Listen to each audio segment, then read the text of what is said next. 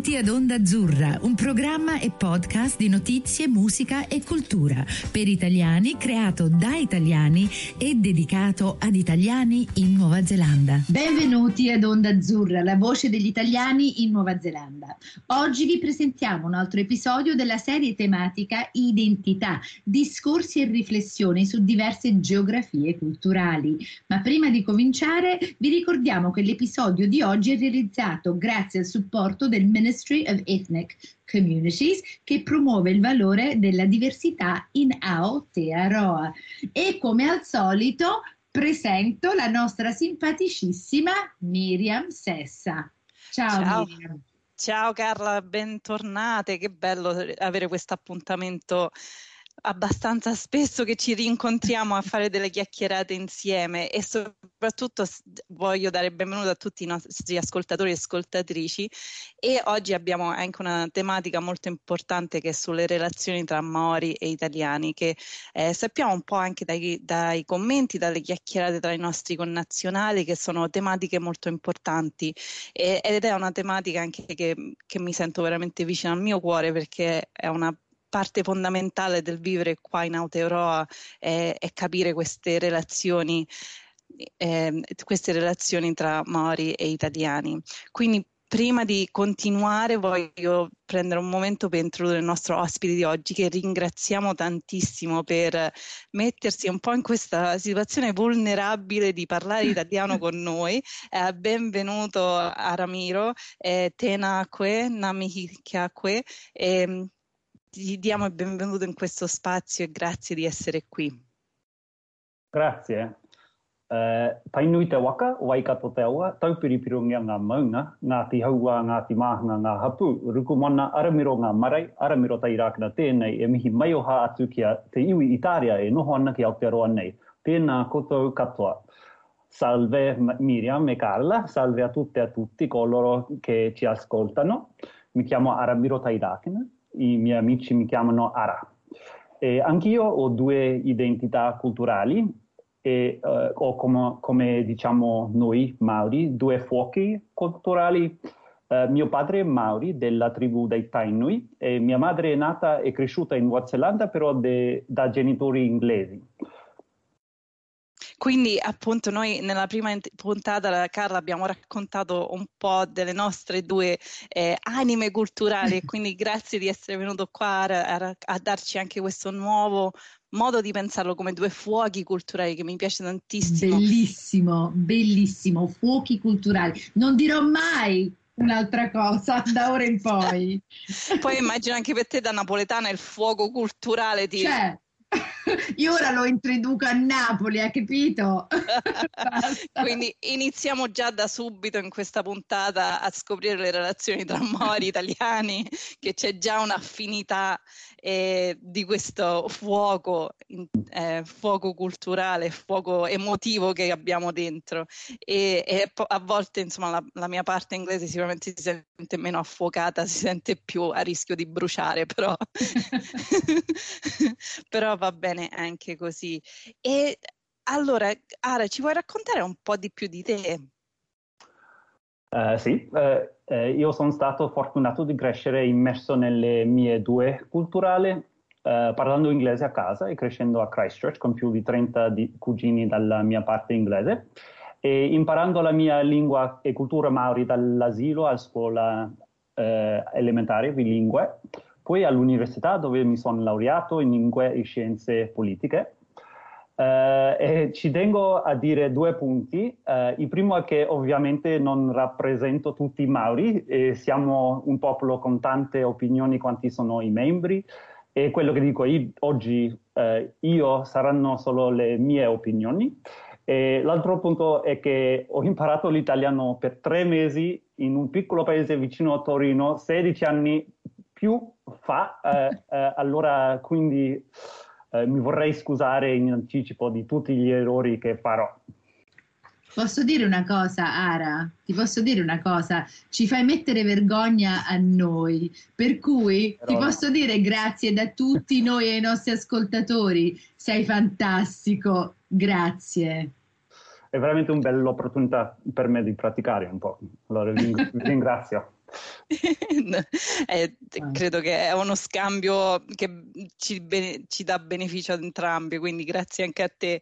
E, è, è un po' io e te quando abbiamo cominciato a chiacchierare di questa puntata, una cosa che mi hai detto che, che secondo me è importante condividere con i nostri ascoltatori e ascoltatrici, che effettivamente ai Mari non piace cominciare a parlare del mondo Maori dal trattato di Waitangi, mm. perché eh, ovviamente è una storia che comincia eh, centrato sugli europei invece che su il popolo di Tangata Fenua. Quindi ci, ci, puoi raccontare un po' del mondo Maori prima dell'arrivo degli europei?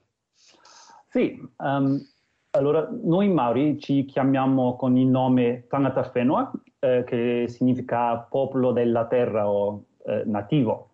Eh, per me questo è un nome curioso per almeno due motivi. Eh, il primo è il fatto che questa terra che ora chiamiamo la Nuova Zelanda è in realtà un, uno dei paesi più giovani eh, del mondo. Uh, ci sono tante prove che supportano il fatto che i miei antenati polinesiani furono i primi esseri umani ad, ad arrivare qui tra il 1200 e il 1280 più o meno. Questo è, incredibilmente recente.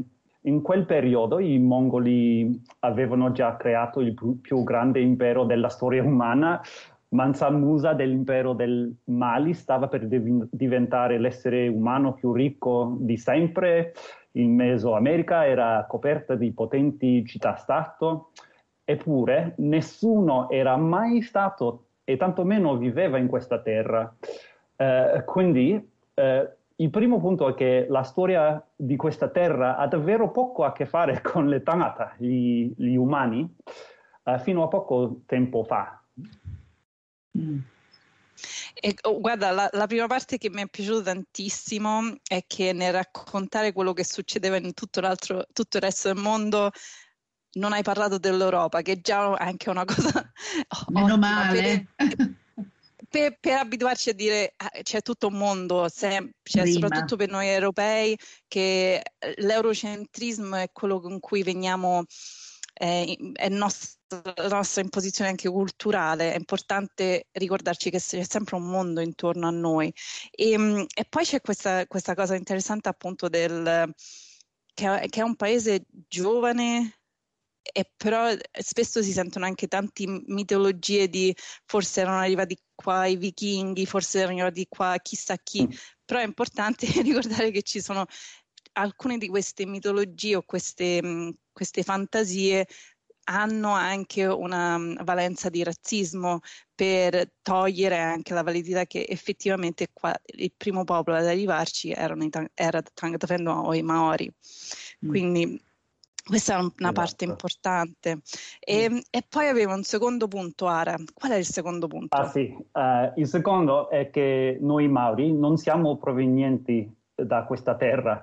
I nostri antenati fanno parte di popoli che sono i più grandi navigatori della storia, eh, iniziando con i, eh, i, loro viaggi all'isola di Taiwan quasi 5.000 anni fa, migrando a sud attraverso le isole del sud-est asiatico e poi all'est attraverso l'Oceano Pacifico fino alle Americhe, stabiliendosi su decine di migliaia di isole nel mezzo.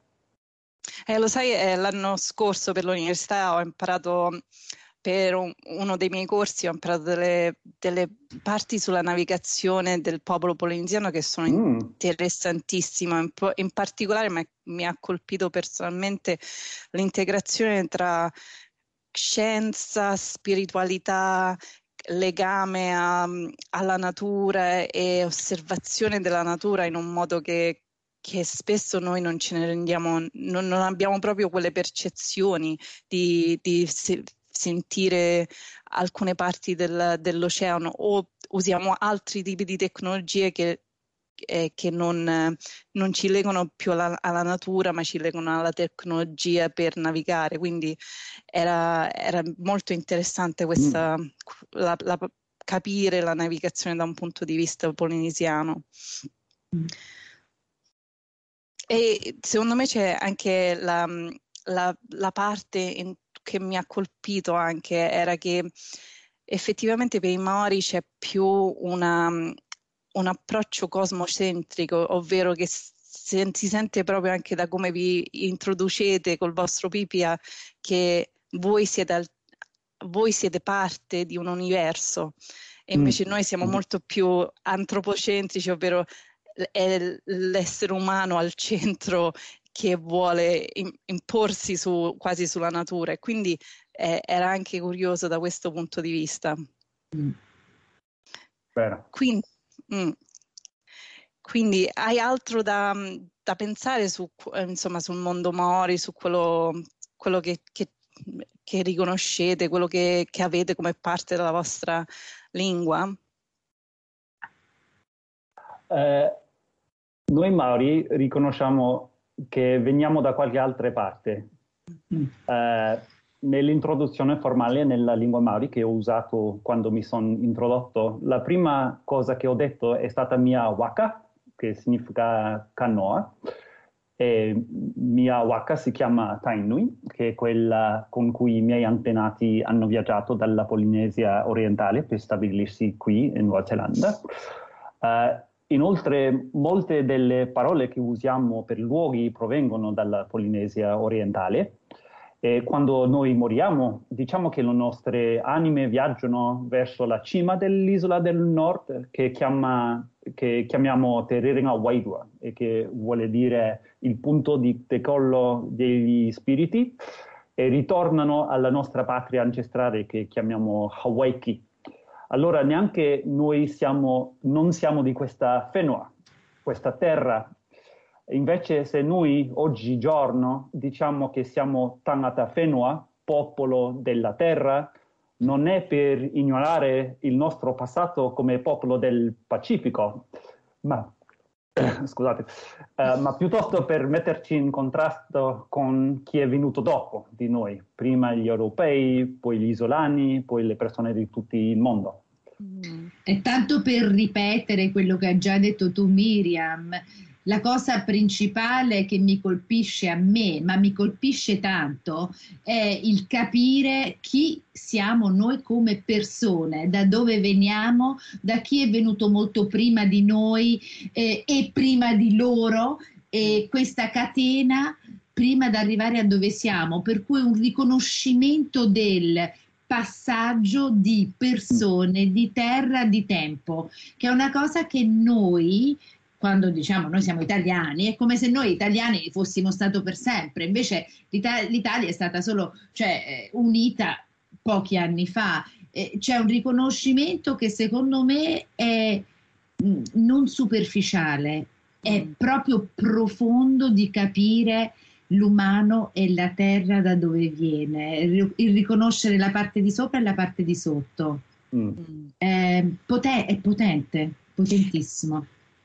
E secondo me sta anche lì è un po' la, la parte del capire co- in queste relazioni tra Mori e italiani che spesso un po' ne abbiamo parlato anche noi del, del non voler fare PPA in un certo modo o non capire sta a, a come, come, parte iniziale è capire qual è l'intento di, di quella relazione. Cioè, quindi appunto è, è poter incontrare un'altra persona e raccontare la propria storia in una maniera mm. coerente, così l'altra persona si, ti può riconoscere di, da dove vieni, chi sei, quali sono i tuoi antenati, qual è il tuo passato. Mm. E quindi mm. questo ci porta anche a capire insomma poi questa interazione tra i primi europei e i Maori e questa cosa di cui si sente tanto che è Titiriti, o Waitangi. Quindi ora noi ci magari facciamo un po' una chiacchierata insieme su perché è importante per no, per tutte le persone in Nuova Zelanda, ma soprattutto per chiunque volesse, spesso mi, mi, chiedono quando le persone vogliono venire dall'Italia qua, io gli dico sempre andate a leggere i titoli di Waitangi, andate a leggere la storia prima di venire qua a rompere le scale.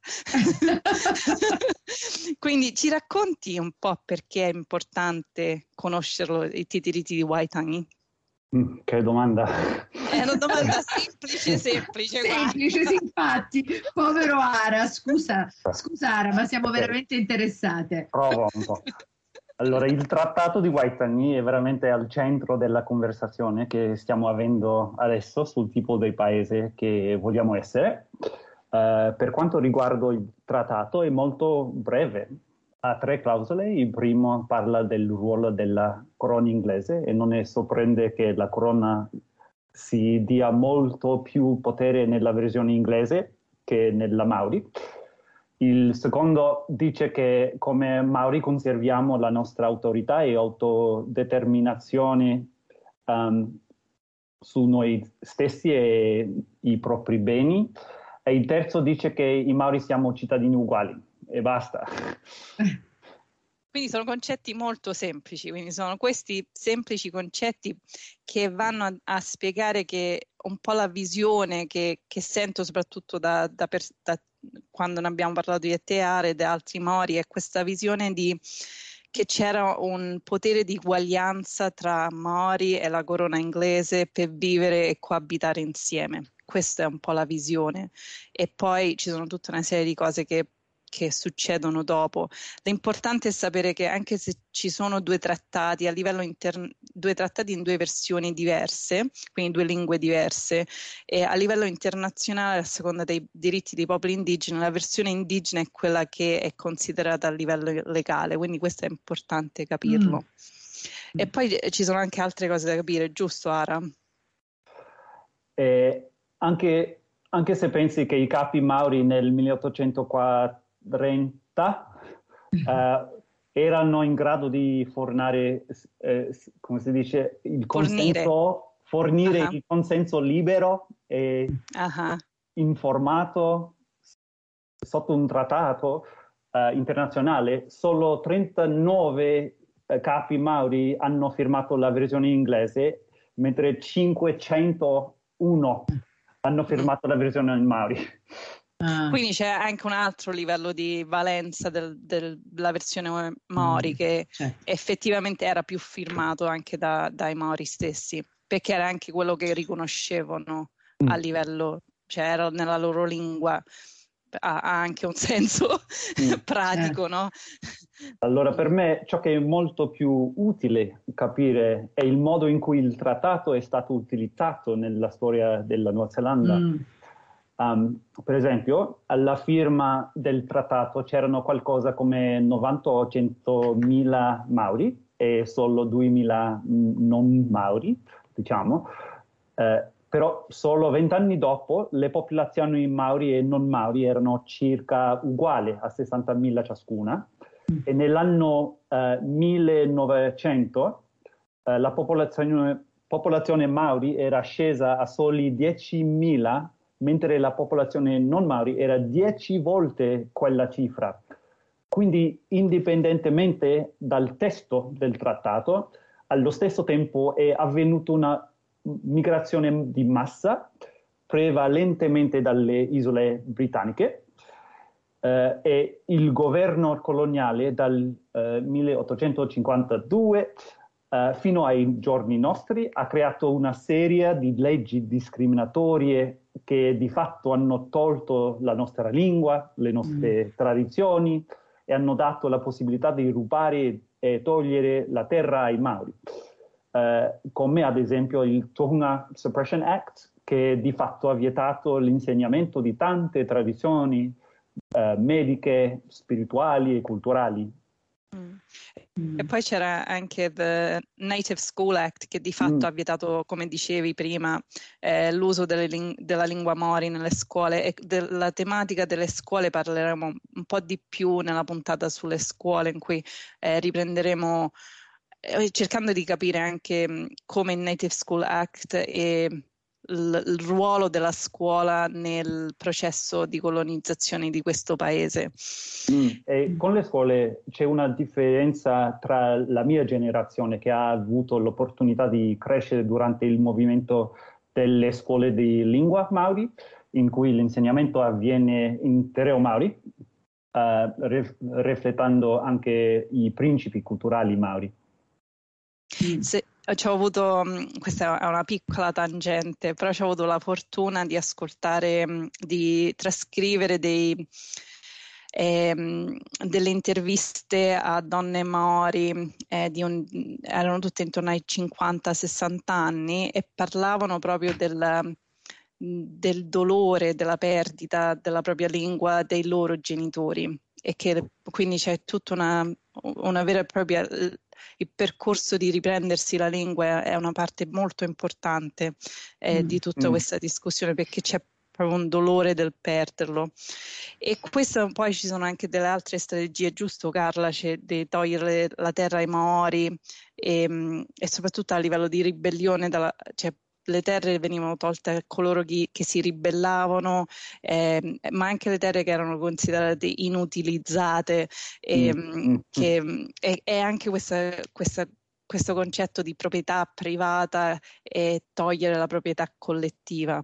Sì. Importante, importante far sapere alle persone che vogliono venire qui in Nuova Zelanda come, come, è diverso ora venire in un paese e trovare una casa, una terra, eccetera, eccetera, mentre il popolo che era qui prima di tutti hanno perso tutto e finora cercano di non ottenere una terra, ma capire da dove sono venuti, quale terra apparteneva ai loro antenati, dove si parlava un certo dialetto, eccetera, eccetera. Noi mm. per ta- loro per tanti anni non hanno avuto questa possibilità, per cui l'importanza di capire il tiriti di Waitangi per noi italiani è super importante perché veniamo con un concetto di istruzione e di educazione in modo che invece di parlare a Vanvera del de, prezzo delle case, eccetera, eccetera, di pensare a cosa è successo alla gente prima di noi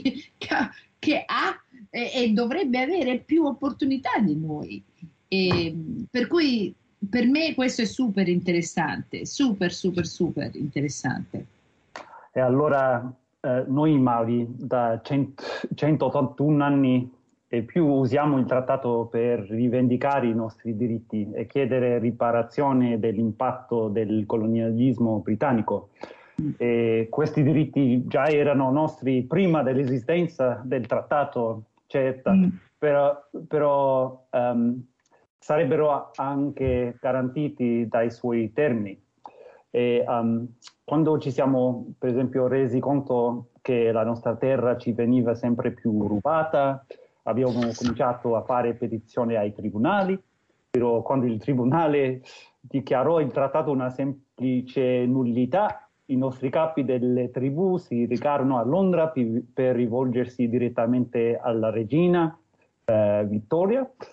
I, e poi in tempi moderni noi Maori abbiamo riguadagnato piccole frazioni della nostra terra, risorse e autorità locali tramite la risoluzione del um, Tribunale di Territorio Waitangi che continua a garantire i diritti maori e questo ci ha dato un altro veicolo per continuare a combattere per i nostri diritti linguistici, culturali, politici, spirituali ed accesso ad educazione, salute e lavoro. Mm. Sì, sono, um, è, è, è un tribunale interessante da tenere conto di quello che sta succedendo. Io sono stata fortunata che ho fatto un pezzo di, piccolo pezzo di ricerca sui soprusi a livello di salute per le terapie del cancro. Quindi ci sono tutta una serie di, mm. di di cose che vanno a questo tribunale. È anche importante ricordare che, che la resistenza ai soprusi del colonialismo avvengono da tanto tempo e adesso c'è più riconoscimento del trattato di Waitangi. Mm. Oggi in tutti i settori pubblici e privati stanno cominciando a riconoscere le proprie responsabilità in relazione al trattato di Waitangi e come effettivamente rispettare rispettare. Rispettare. Ma posso dire solo una parola? Vai. Finalmente. finalmente. Mm. Eh sì, era ora. Era ora. Scusa, una parola.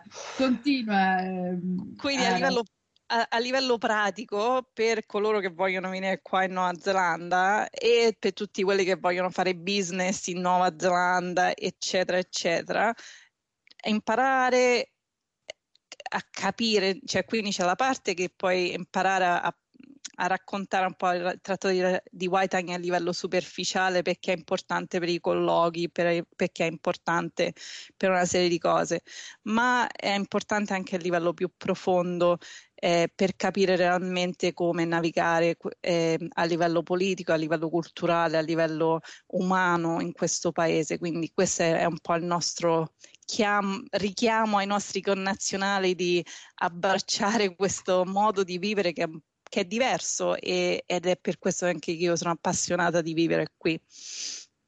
Quindi, e quindi anche c'è un, ci sono anche altri, altri punti di vista da, insomma questa puntata ne potremmo parlare fino in, per, per ore e ore e ore e mi immagino se c'hai qualche cosa più importante, cioè qualche commento finale Aras che vuoi raccontare. Um, sì, vorrei dire che per me questi sono tempi veramente interessanti e emozionanti per vivere in Nuova Zelanda, eh, Aotearoa, perché stiamo prendendo dei grossi passi che fanno paura e sono un poco caotici per creare un paese migliore. Abbiamo accettato um, che affrontare la storia della colonizzazione di questo paese non può avvenire solo tramite le leggi, ma servono cambiamenti a livello personale. Mm. Uh, serve che milioni di persone persone scelgono a mettersi per un periodo in una posizione di vulnerabilità per diventare più uniti a lungo termine.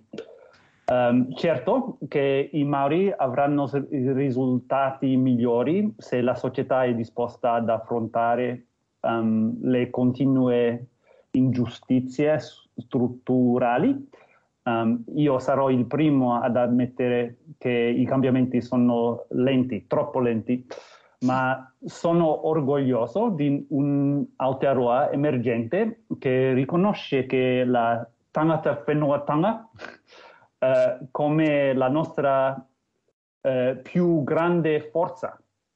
La lingua e cultura maori non distingue chi appartiene da chi no, ma è ciò che ci unisce tutti e tutte a questa terra.